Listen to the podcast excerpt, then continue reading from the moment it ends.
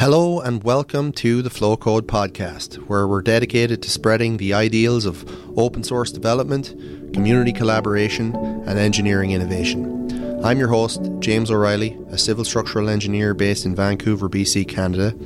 Our mission is to empower engineers across the globe through a multidimensional approach to learning. We dive deep into technical topics, especially Python's potential in civil and structural engineering, alongside broader engineering focused subjects like soft skills, economics, science, modern technologies, and industry trends.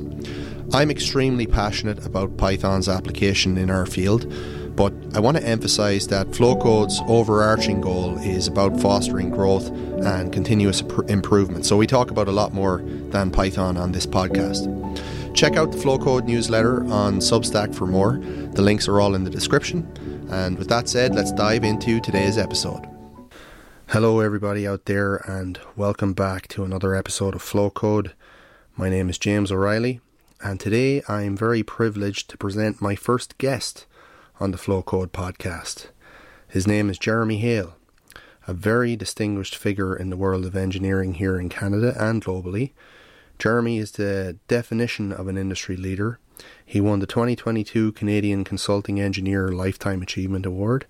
And first of all, I'd like to thank Jeremy for being my canary in the coal mine as my first guest on this podcast.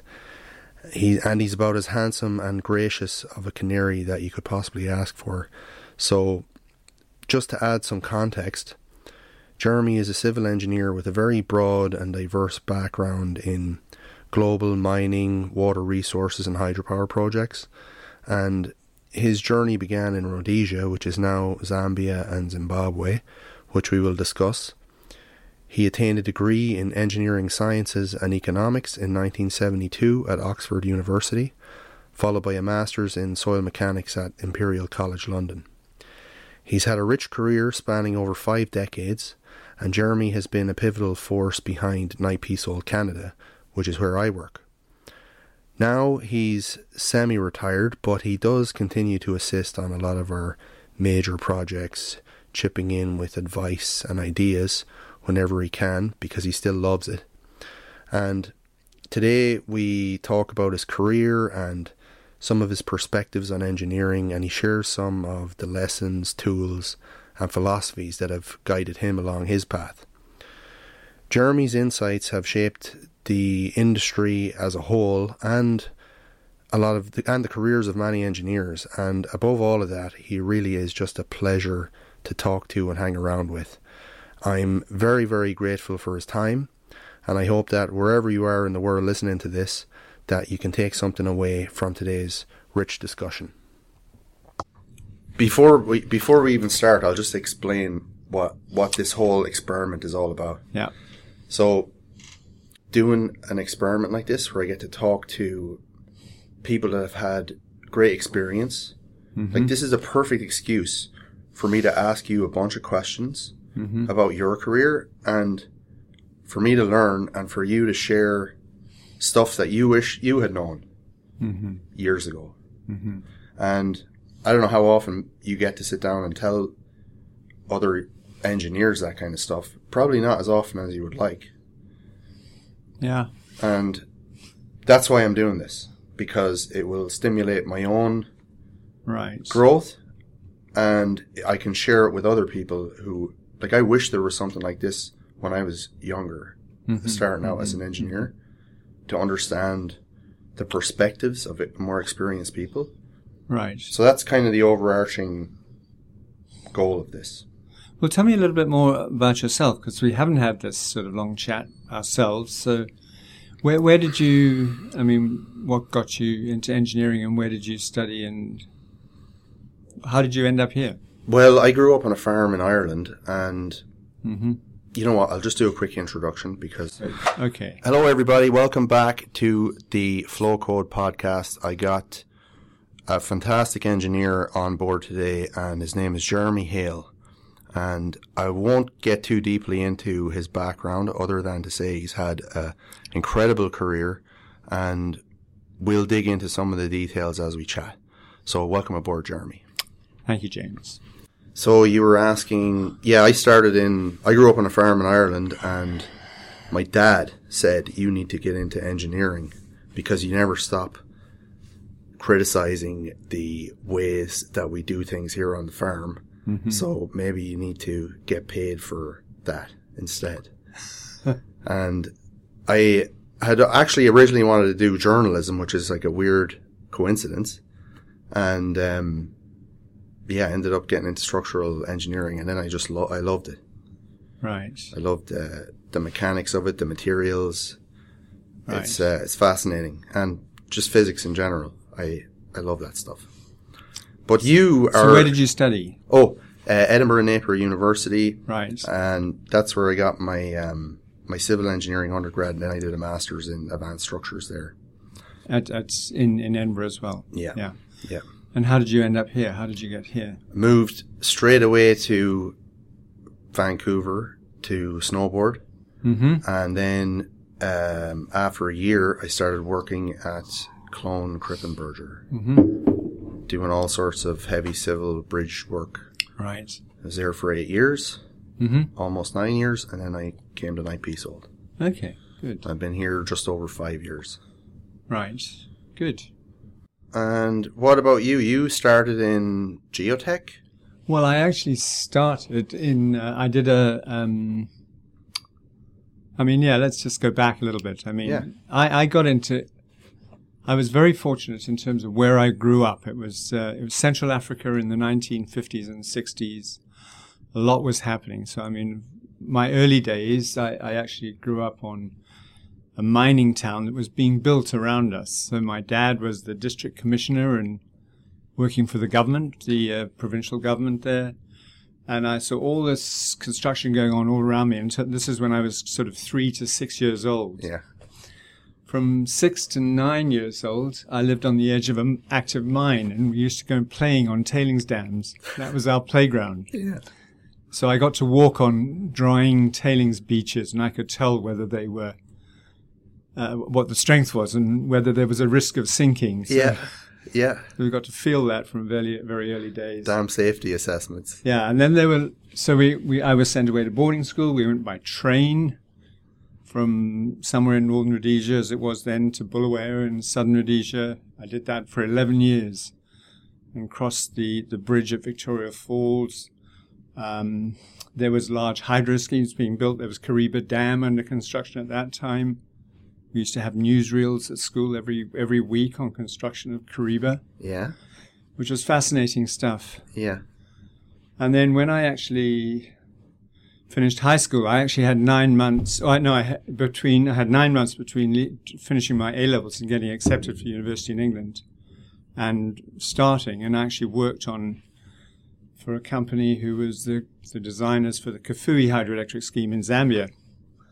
So at the age of 18, I was doing underground survey in headrace tunnels. Oh my God.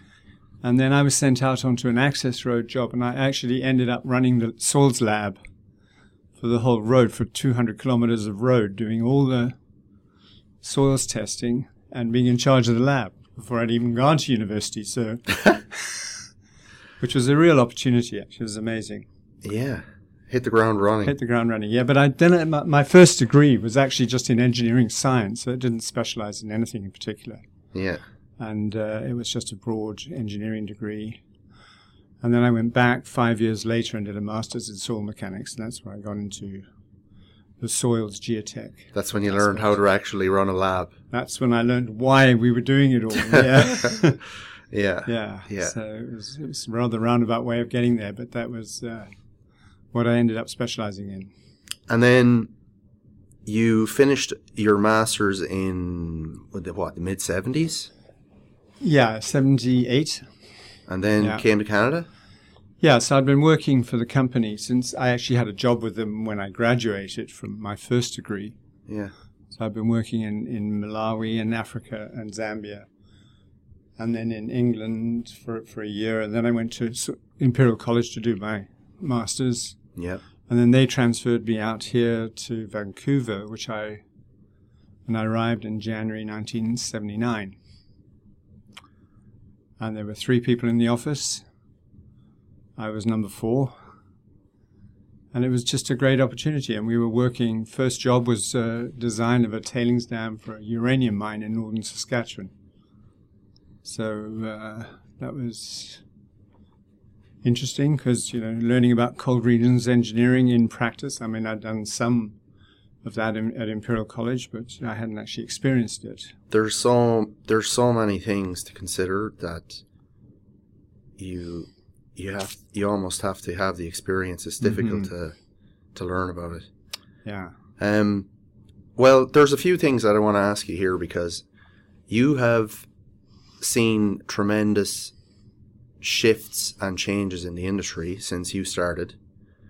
Stuff like, you know, normally I talk about computer programming for civil and structural work, but you came in when it was everything was hand calcs, everything was hand drawing. hmm So all of the project management, everything was like manual, memory, and word of mouth communication. Very limited in terms of what we have, in terms of what we have today. Right, and very time consuming. Even you know longhand calculations for. I mean, I came in when surveying was done. Uh, all the survey calculations we did on the construction sites in in Africa where I was working, uh, we used um, log- big books of log- logarithm tables to do the calculations, and it would take you ages to do just to. You know, to do a simple series of calculations to work out coordinates. But what do you think about that? Like, I mean, we lean so heavily on these tools now, whereas you were forced to develop a like thorough understanding of what you're doing. Um, yes and no. I mean, we, we, we spent a lot of time just doing basic calculations, so you didn't have as much time to do.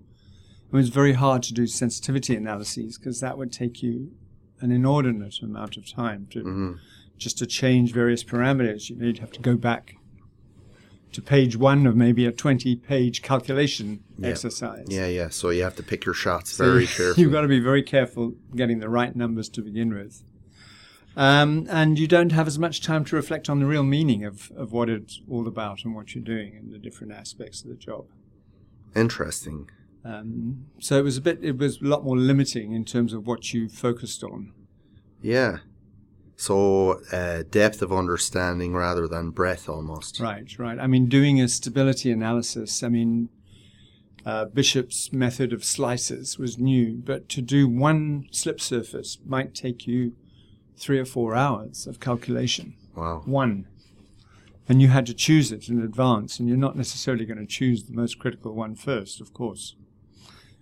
You wouldn't know until you'd done several of them, and that was just a, that would, could have been a week of doing a dozen different slip surfaces. Whereas today you would do that in what half an hour? Yeah. Yeah. And You do hundreds in half an hour and come up with a, with a critical one. Well, the computer would choose the critical one. For you. yes. Yeah, exactly. You're just entering in geometry and parameters. Right. Right. and it take takes care of the rest. But I I still believe that the re- the reliance on commercial software is increasing all the time, and Right. People lean so heavily on it. And if you were to dig into, you know, what's the software doing or what's going on, a lot of people they they don't know, and even the support teams don't know when you Yeah. contact these places. So it's a it's a double edged sword, I think. Yeah, so I think that you know the beauty of, of all the experience you get doing multiple different calculations over time and seeing everything is that you can tell, looking at at a, say something that's done today, is it in the right ballpark? Yeah. You know, is is this believable? Yeah. There's a, a great quote. Um, I do a lot of uh, of jiu-jitsu and grappling, and there's a great coach a quote from a coach. His name is uh, Jean-Jacques Machado, and he said, "To to use a little, you have to know a lot."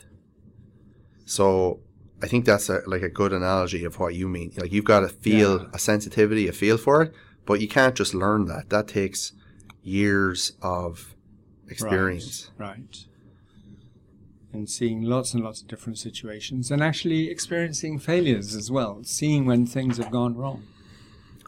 So that's something I want to ask you about. Um, but before I do, the one something that I wa- always want to ask people is, if you had to summarize your your life philosophy or your engineering philosophy in one or two sentences, how would you do that? Oh, that's that's always a difficult question.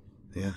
But I, I I try and being honest about it. It's doing what I really enjoy and having fun doing it. Yeah.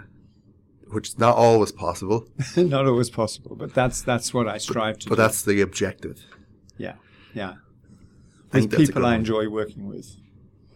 That's very similar to mine. Um, Yeah. mine is, you know, I'm the happiest when I have m- momentum and I feel like there's momentum and growth, but I always am trying to nurture the connections with the people that that matter the most to me. hmm So those like family and friends and things like that. Right.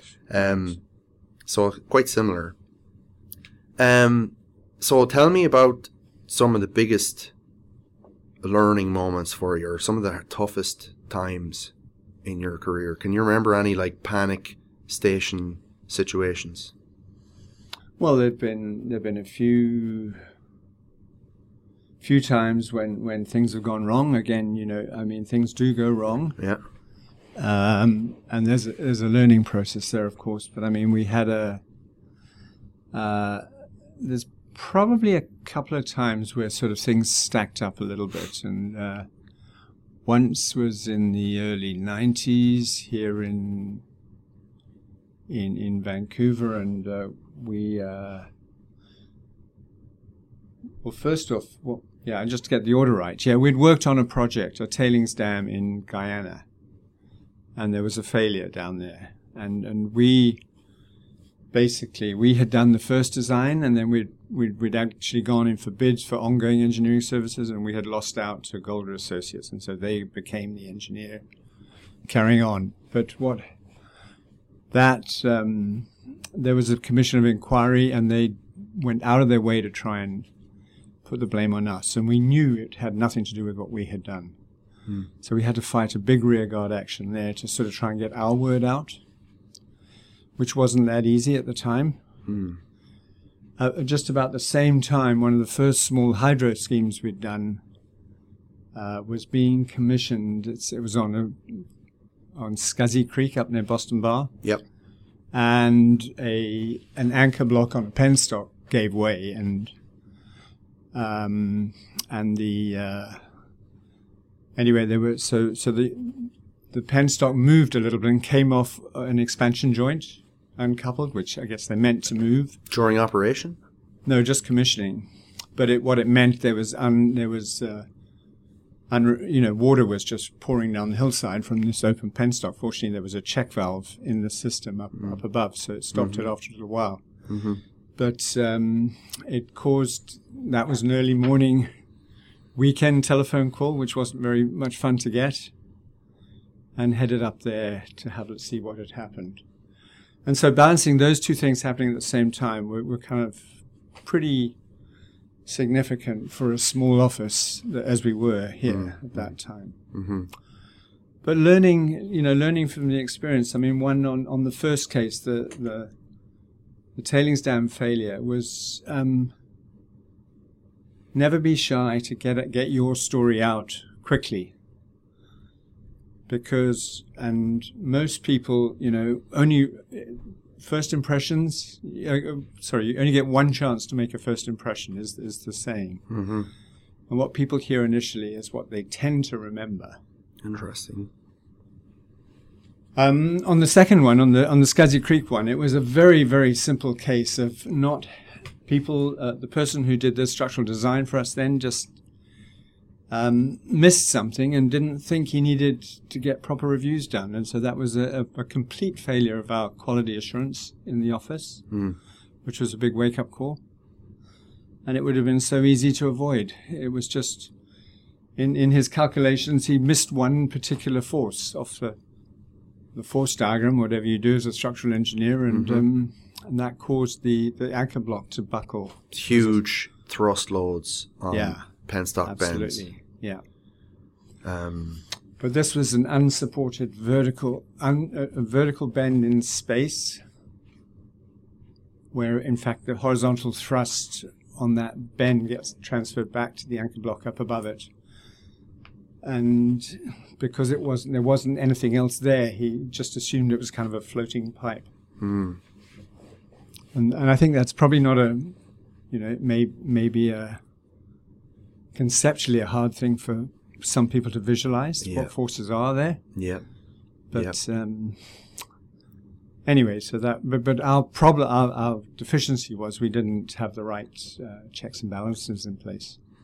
And so that presumably led you into the development of what we now have, which is an incredibly robust internal management system. Yeah, yeah. I mean, it was one one of the many things that led us that way. But certainly, it's been my mantra always that you know things go wrong where people work in isolation, where they think they don't need something to be checked. Yeah.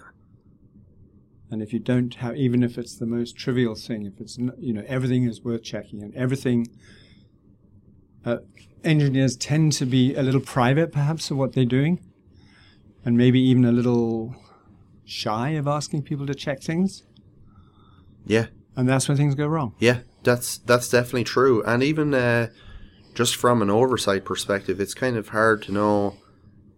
You know, if you give me a task to do, and I do it, like how deeply do you check everything? You know, you go through, you spend a bunch of time because we don't have unlimited budgets, so Right, right. you have to pick and choose the checkpoints and the milestones of what Yeah. makes the most sense. It's always a challenge, I find. Yeah.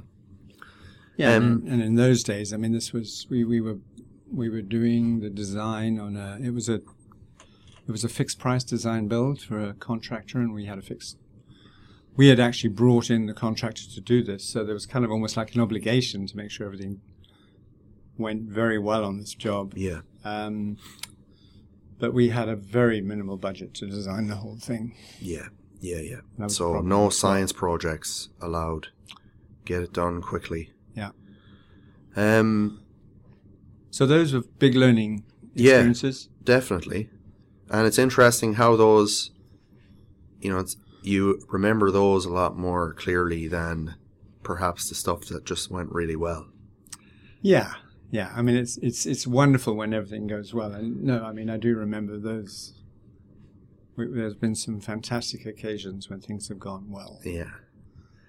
So now that we have the negative memories uh, out of your system, what are what are some of the things that you find the most fulfilling about the the role of an engineer more so than the industry or just like the role the role that you've had on projects what do you find the most fulfilling part of it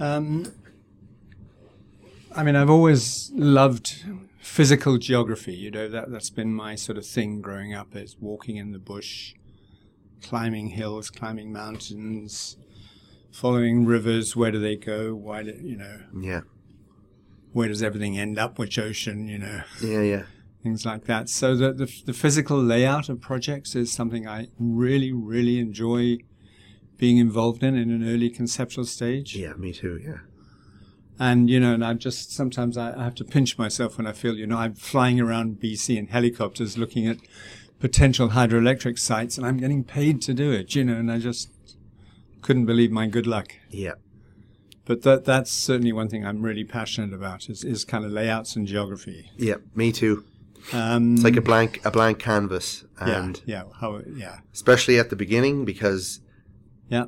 it's wide open. The best idea wins. This is Right. this is what you've got right here. Like, can you utilize the landscape in the best way? Yeah, yeah, Where are the materials going to come from? How's it going to fit together? It's uh, it's Absolutely, a, it's the most fun part. yeah, absolutely. Um, But then following it through to fruition and actually actually seeing things get built. I mean, that is the other really important thing of engineering to me is, you know, it's not a it's not a it doesn't end up as a report on the shelf. Of course, we do lots of those, but not, but a lot of things get built. Yeah, That's yeah. the satisfying part.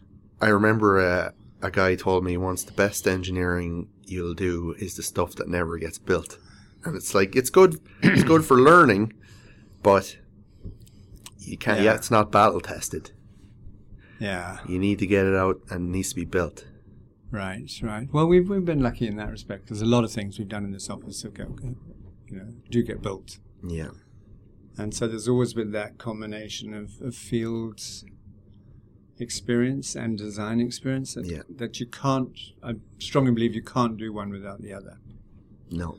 So when I mean when I started work, I mean I spent my first four years on construction sites, and that was that was very very important.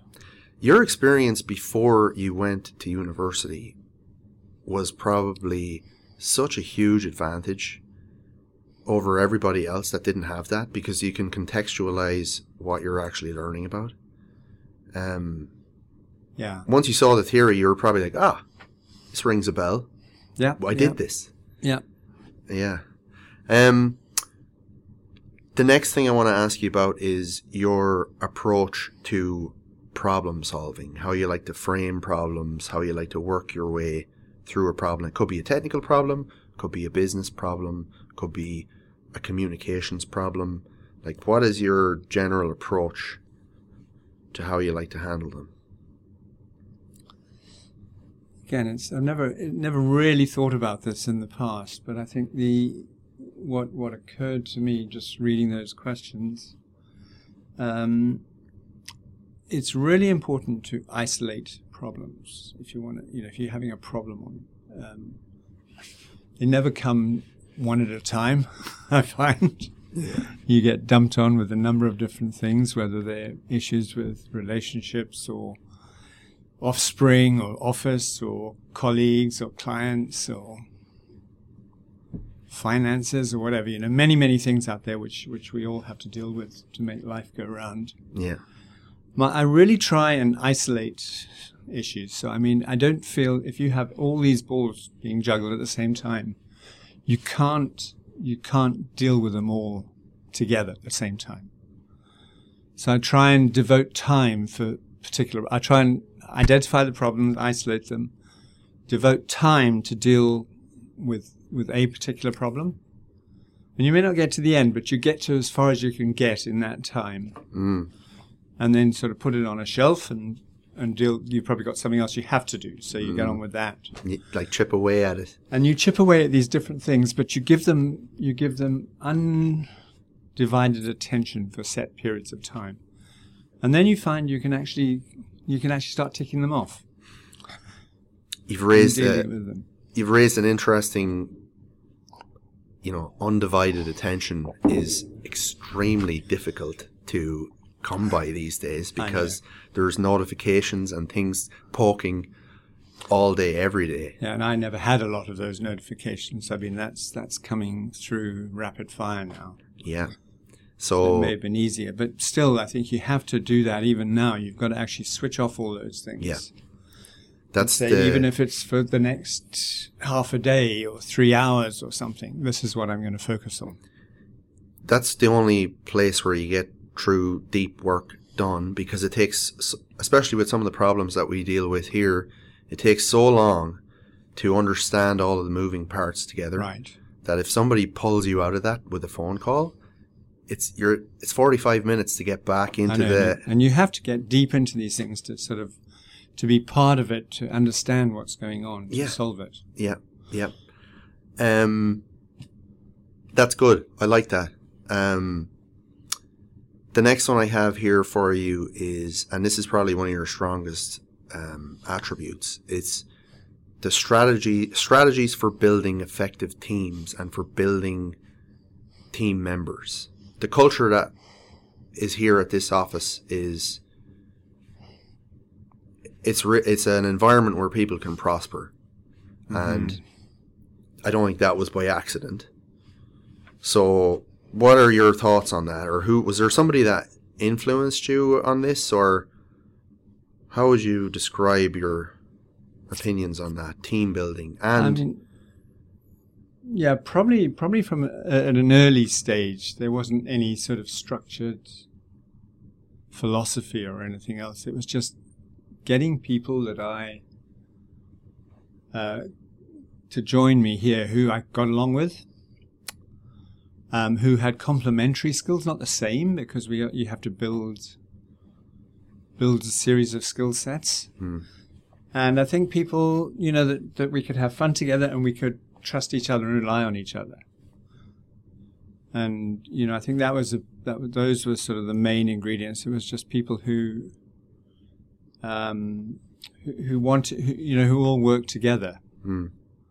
For me, it was very much m- more about the the person and the and their philosophy in life. I mean, you know, we'd, we'd have in, in interviews, you go through a whole series of questions and everything else, but you can really tell very, very quickly who, what the, the measure of the person is, whether they, they're going to get along with everyone, um, how they're going to treat other people, Yeah. uh, how we're all going to work together.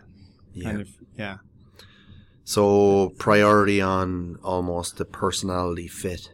Personality fit and teamwork, and teamwork, yeah. Yeah. And then technical ability second. Yeah, yeah, because a lot of people have their different con- contributions, even to, and it's not, not everyone has to be strong, very strong technically. You know, there are other things that are needed. Yes, and I think that almost anybody can learn anything if Yeah. they're given a chance or if they're presented with the information in the right way. Right, right. Um, so how did you? I mean, it's one thing to say that, but there's almost 150 people here now, and you know you had a much smaller office back then. So how did you build up? well, it was about hundred. Yeah, it was about 150. Well, we were 180, I think, in Canada when I when I stepped down as president. So that was just over 10 years ago. Um, a lot of it was in the structure we developed globally. Um, in in about well, let's just back up a little bit. I mean, the company had been around, you know, it's been around for 102 years now. Yeah, um, and it started off in Southern Africa, but it was always a series of, of partnerships, which was how th- consulting engineers worked in those days Yeah, people got invited to join. There was very little interaction between the partners and the and the, the troops, as it were. Um, and then when different companies started being set up around the world, and individuals were sort of chosen to participate in those, but it was it wasn't a very transparent system, and it relied on a few individuals. mm. And then we decided, I, I was part of a global management team. Uh, we, we called it the Global Operating Committee at that time. We sort of got together every year and tried to coordinate things we were doing, but we were tripping over each other and different countries and different clients, and it wasn't working very well. So we decided to amalgamate everything into a proper limited liability company corporate structure globally with with all the operating companies being owned by one holding company. hmm And that started in 1999. Um, and it and it worked okay. Unfortunately, it, it coincided with a big downturn in the mining sector, which is a big part of our work. hmm And it also was proved to be very, very difficult to align all the objectives and, and sort of aspirations of the different offices Globally. Globally, Yeah. because a lot of people didn't even know each other, and then you had some offices doing well financially, others doing poorly. If you if you amalgamate everything, uh, you may have pluses and minuses, Sure. you know, but you may end up with a zero or negative when you Yeah. when you mix it all together. And of course, that's very un. Uh, that that isn't very um, well taken by the guys making all the money. Sure. Sure. Is the hard thing. Yeah. But a, And I so we, we changed the structure in 2003, and we we made a very significant change, so we could actually come up with a a kind of ownership structure which was which was uh, based on a certain amount going to global, certain amount staying local. So global, local distribution of of reward, let's say. so tried to balance it a little Try to balance it out, and that that's what we still have today. And it allows, and there, there's also um, a system of bringing in local ownership. It's always been employee owned, and uh, just having a structure where we could get get the right people on the bus. Mm. And in 2003, when we introduced that, you know, we I, I you know, I persuaded a number of people that the opportunities were here and, and to come and join us. And I think all those people are still here today. So I think we, we it worked very well in terms of getting the right team together to move forward. Yeah. And then you know, and then it's very much in the hiring process and in the in the promotion within the company, just focusing on what the key characteristics characteristics we were looking for. hmm So we established a criteria. Then I think there's about sort of twenty or something key characteristics, and they all focus on on sort of teamwork, reliability, you know, um, integrity, just all the things you would like to see in in in a in a team. And so, over the course of your career, did you feel there was a shift away from the the technical engineering work that you were doing and more into the economics and the business management and the and the company management? Um, there was a little bit of a shift, but I, but no, I mean, I think what the, the, the structure we developed allowed us to keep technical specialists because a traditional sort of companies which were being being run ended up being run by accountants. We found that there was no room for the. Uh, it was all about managers and Yeah. project managers, Absolutely, yeah. and we thought that was fundamentally wrong. Yep. And so you needed very few managers. You needed a lot of technical specialists, and they had to have the see the career path before the you know, and, and they were the ones you had to retain. You didn't have any of them. You you really didn't have anything to offer. Many of my friends who are I went to school with who are very good engineers are getting pushed into management type roles and they don't have the time to do the engineering work and they feel like those skills are rusting Right. or they're not they're not getting to do what they want to do. And I think that's very common in the industry. If you show Right. some aptitude, you get pushed into management. Yeah, well, what, what we decided to do, I mean, we tried to have, you know, management, we figured can kind of, if you've got the right systems, just kind of takes care of itself. Yeah. And people don't have to waste a lot of time on that. And like you said, certain people are very good at certain things and than other things, and it takes certain personalities that Yeah. could fit a role right. for right, whatever you may need. Right. But we, we, you know, very early on, it was, we've always had a, a philosophy here that principals, senior guys have to be involved in project work. Yeah. You can't sit around and say, well, I'm a manager. Yeah. um, your perspectives on the future of, I guess, the future of the mining industry globally right now. It's, um, what do you see in the next 20, 30, 40 years? The world's changing quick. the world is changing rapidly, um, and I guess that the main sort of drivers are one is the whole move towards a green economy hmm is a major major driver where we're you know transitioning away from fossil fuels and and electricity is is the big thing so storage and batteries and renewable energy um, all of which require a certain set of minerals you know and, and all of which require mining Yeah. um, so the mining industry is always going to be needed the, the other sort of big s- sort of side venture here is, is AI, and I'm not quite sure where that's how that's going to fit in, but that's going to have a major impact as well on what we do. Yeah. But I sort of see that more as a sort of philosophical thing than a physical change. Although maybe you know AI will be used to do a lot of design work and um, conceptual development and things like that in the future. Yeah. But mining, I think, um, is going to be needed. Um, mining itself will evolve. There's a lot of automation in mining happening now. Yeah. Um, yeah, so you know, Piésold has to stay ahead of that. When I you think of like um, China and India, both at like 1.4 billion people. Yeah. Africa is developing rapidly. It seems as though there's like a the majority of the world's population now are just starting to take off in and they've skipped the industrial revolution that the west had and now they're launching straight into whatever we have nowadays and Right.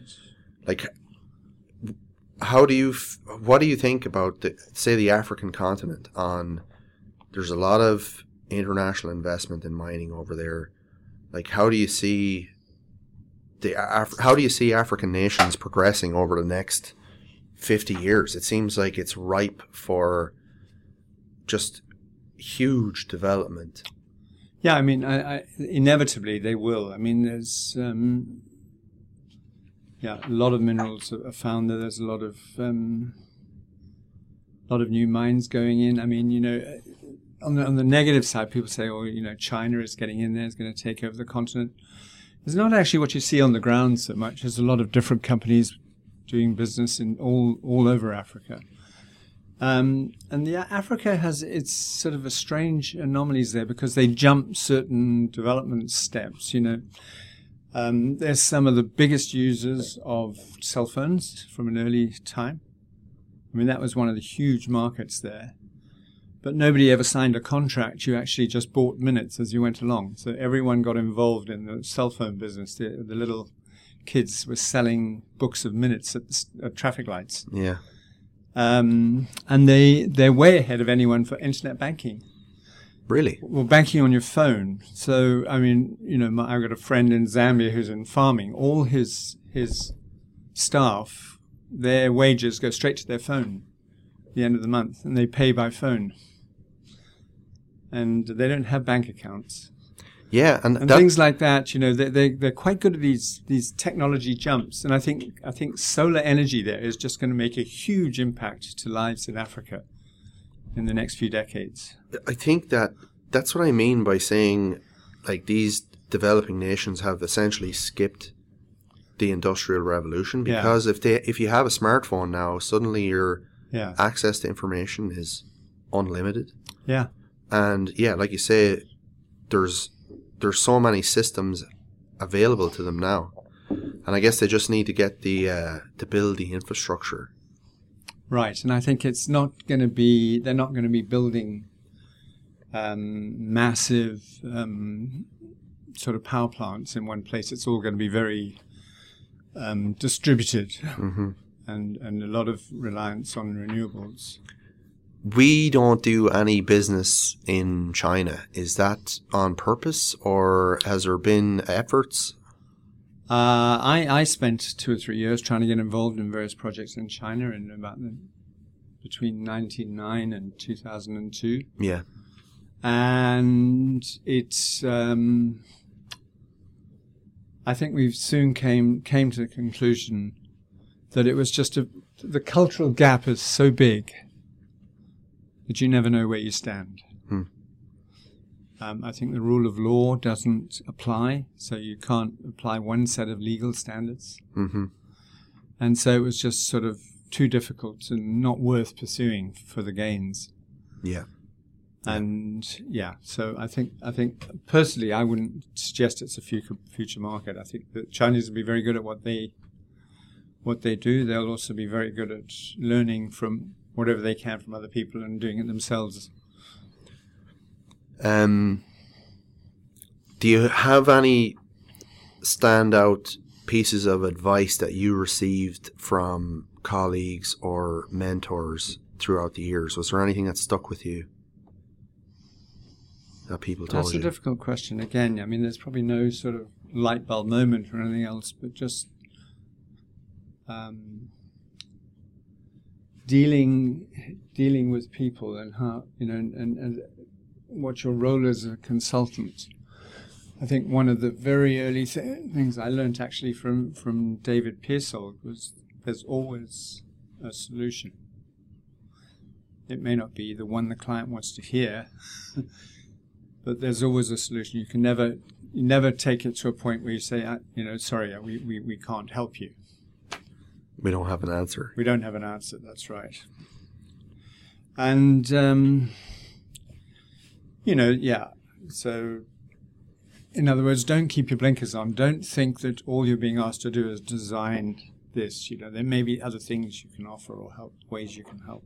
Yeah, um, I was telling my my wife last night about uh, I can't remember what it was, some recent Buddhist philosophy thing that I was reading where it's like every time you hear some bad news or some sort of challenging situation, you just say yes and just accept and yes to everything. Right. So, not to be a yes man, but uh, yeah, I think I know what you mean. Have be ready with something. Be ready with an answer. Yeah, be ready with something else. or- Have an yeah. option. Yeah, yeah. Um. Okay, we're getting close to closeout time here. The final thing that I want to ask you is, well, two actually I have two things remaining. The first one is, if you could go back and give advice to yourself as a younger engineer, or you could give advice to younger engineers now coming out of school, like what are the kinds of what are the things that you would want them to remember that would help them along their throughout their career? Um, I think the the biggest thing that I wish I had done more of when I was younger was ask questions, and and essentially, um, you know, ask the question, uh, "Show me," or "Can I?" You know, can you can you just show me again how you got to this answer? Mm-hmm. Because I think, um, you know, there's a lot of assumptions that people assume that you know things and, and you don't, and you're, you're too shy to ask to sort of for fear of that you're giving something away. Yeah, And I just I wish I'd had the courage to ask more. I think that's very common for everybody in engineering because you're supposed to know how to do things. Exactly. that's the job. Exactly. People used to turn to me and say, "Well, what's your opinion?" Well, I was probably the least qualified in the group to give an opinion. Yeah, yeah, um, yeah. That's really good. Um, I wish I'd asked more questions too. And I mean, sometimes I regret asking questions because the answers that I got were like, "Oh God, I wish I didn't even. I wish I didn't open this can of worms."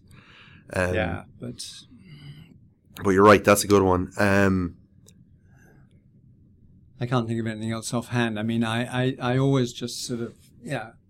Put anything for a younger? what about my, for a put young? your hand up for every opportunity. You don't know when another one's coming. What about for the younger? Can you remember the younger Jeremy Haile? Like what you, what your expectations were, or what you were thinking when you came out? Um, you know, when you started working. Like if you look back now at that guy, would you have any suggestions for him? Like you know, don't take this personally, or relax, take your time. Like, did you put a lot of pressure on yourself when you were a, when you were a younger engineer? Um, I, I, I don't know. I, I can't don't recall anything. I mean, I, I was you know again it was a very it was a it was a good time for, for us in terms the world was our oyster. Yeah, I could have gone and worked on projects anywhere yeah. and and would have been fairly easy to get on board different different projects or different teams. Lots of big mega projects being built around the world, and so it was a kind of a kind of a you know a, a smorgasbord of opportunities, let's say. Yeah. So I, don't regret anything. I mean, never regret. Good. Actually, the other big thing I would recommend, yeah, never dwell on past failures. You know, you just you've learnt that, put it behind you. You're going to move on. Move forward. Because if you dwell on things, you will you will become a little depressed. Yeah. Yeah. Um, so yeah, make make the most of all the opportunities. If if people are asking for somebody to stick their hand up to help, even if you're not sure you got the right answer, stick your hand up Yeah. because it's the people who who, who do who get remembered and get may, maybe get chosen for another opportunity. Yeah. That's good. Um, okay. Last one. Book recommendations that you have or any, any books or movies that have had an impact on you. Wow. I mean, I, I looked at that and I think, yeah, I mean, firstly, my memory is going. So, um, I mean, lots and lots of books over the years. And I've, you know, grown up through a whole um, sort of evolution of social change and everything else. I mean, Absolutely. starting off in Central Africa in the 1950s. Zambia, or Nord-Rhodesia, which became Zambia, was actually very multiracial and lots of interaction between the local people and the and the uh, let's call it the British settlers. Yeah. Well, there weren't that many settlers. The, the British population, who were mainly government and and mining people. But you know, in South Africa, there was there was apartheid on at that time. Um, so you know, a lot of early books. There, there's a very famous book called when um, Alan Paton, Cry the Beloved Country, which is was an incredibly um, powerful book about lack of understanding between the races in South Africa. In South Africa. In South Africa, and it was an, an amazing book that influenced me a lot. I mean, I was I was quite fortunate. I came from a very a kind of broad-minded family, I guess. yeah. My my grandfather was actually a was actually a teacher at a at a school in South Africa, Yeah. and a, a school for, for, for black kids. So he was very much sort of knew what was going on there, and and he was quite an inspirational guy. Um, so I, I saw all that, um, and the world, you know, has has changed a lot over, but but my whole sort of philosophy, and we, we'll get back to books, but it's just you know, treat everyone with respect, and everyone has to get on. Everyone has a valid role in this world. That's it's uh, even since I mean I'm not haven't been as around as long as you have, but even the last um, ten years, I've seen this like increased polarization in society and p- more people arguing, and Yeah. it's it's almost like um the like the online social space it amplifies different extreme ideas and they spread and you have to belong almost to a tribe or to a, a, a point of view, which I, you know, I don't subscribe to. I mean, there's lots of different points of view, and everyone has some valid elements, perhaps, Yeah. know, but everyone has something to say, and we've all got to, we've all got to listen a lot more.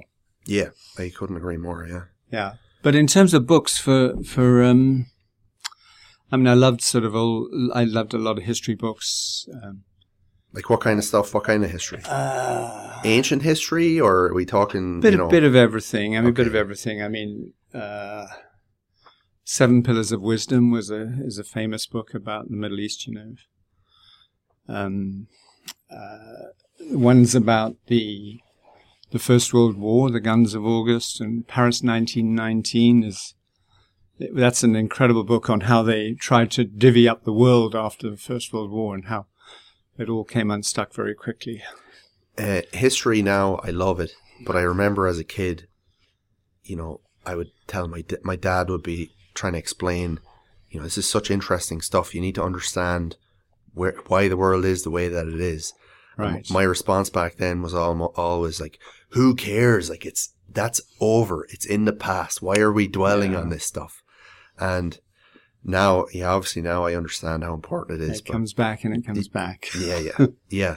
That's right. Um, that's good. Uh, there's a book called *Sapiens* by uh, Yuval Harari, which is Yes. uh, if you know, I do you know that book? Yeah, I read it. Yeah. Yeah, fantastic book, It's good. and a great Yeah. sort of overview of the human Yeah, species. How the human species evolved and where they went. Yeah. Yeah, yeah. There, those are some good ones. I'm going to add those to my list. Yeah, and I and I like um, you know con- some contemporary novelists. Good. Ian Ian McEwan. I don't know if you know him. Just a beautiful writer in the English language. Well, actually, Um, that's something that I want to quickly ask you. I know I said this was the last thing, is but you're an incredible technical writer, and technical writing is very difficult, and it's something that I have always tried to improve on all the time. Do you have tips on technical writing? Um, where I think I learned the most experience I got from writing was at as as an undergraduate. I actually did engineering, science, and economics at Oxford, and on the economics side of it, I had one-on-one tutorials every week. I had to write an essay every week for my economics tutor and read it to him, which was quite an intimidating thing. but in terms of, I just learned how to structure something. So it's setting up the, you know, the, the background, the frame, the question, how to frame it, look at different different ways of approaching it, um, and coming to a conclusion.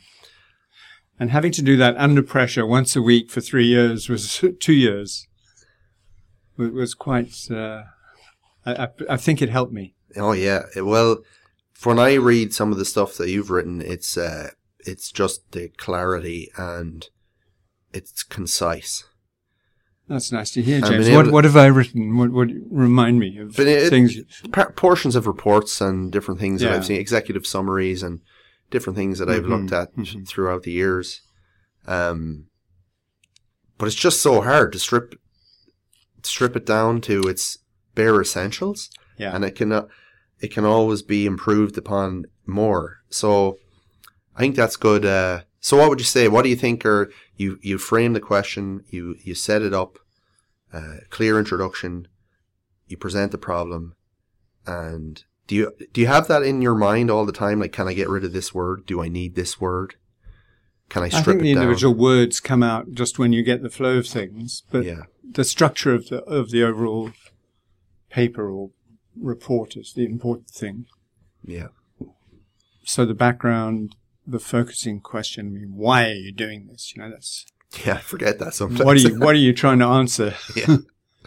and then a number of different reasons why you know why you get to an answer. So then you say what the answer is based on the following reasons. Yeah, yeah, yeah. Okay, we're done. We're done. We're uh, done. I want to thank Jeremy for his time and for his advice, and I hope we get to chat again because we only scratched the surface on many things that I wanted to talk about. But thank you very much, Jeremy. Thank you very much, James. This is inspiring, actually. I enjoyed doing it. Thank you. Good. Thanks for listening to the Flow Flocode podcast. For deeper dives, please visit flocode.dev and make sure you're subscribed to our newsletter to stay in the loop on new content. And don't worry, we don't do spam. You can connect with me on LinkedIn. If you have thoughts, questions, or ideas, get in touch. I'm James O'Reilly. Keep innovating, and I'll see you in the next episode.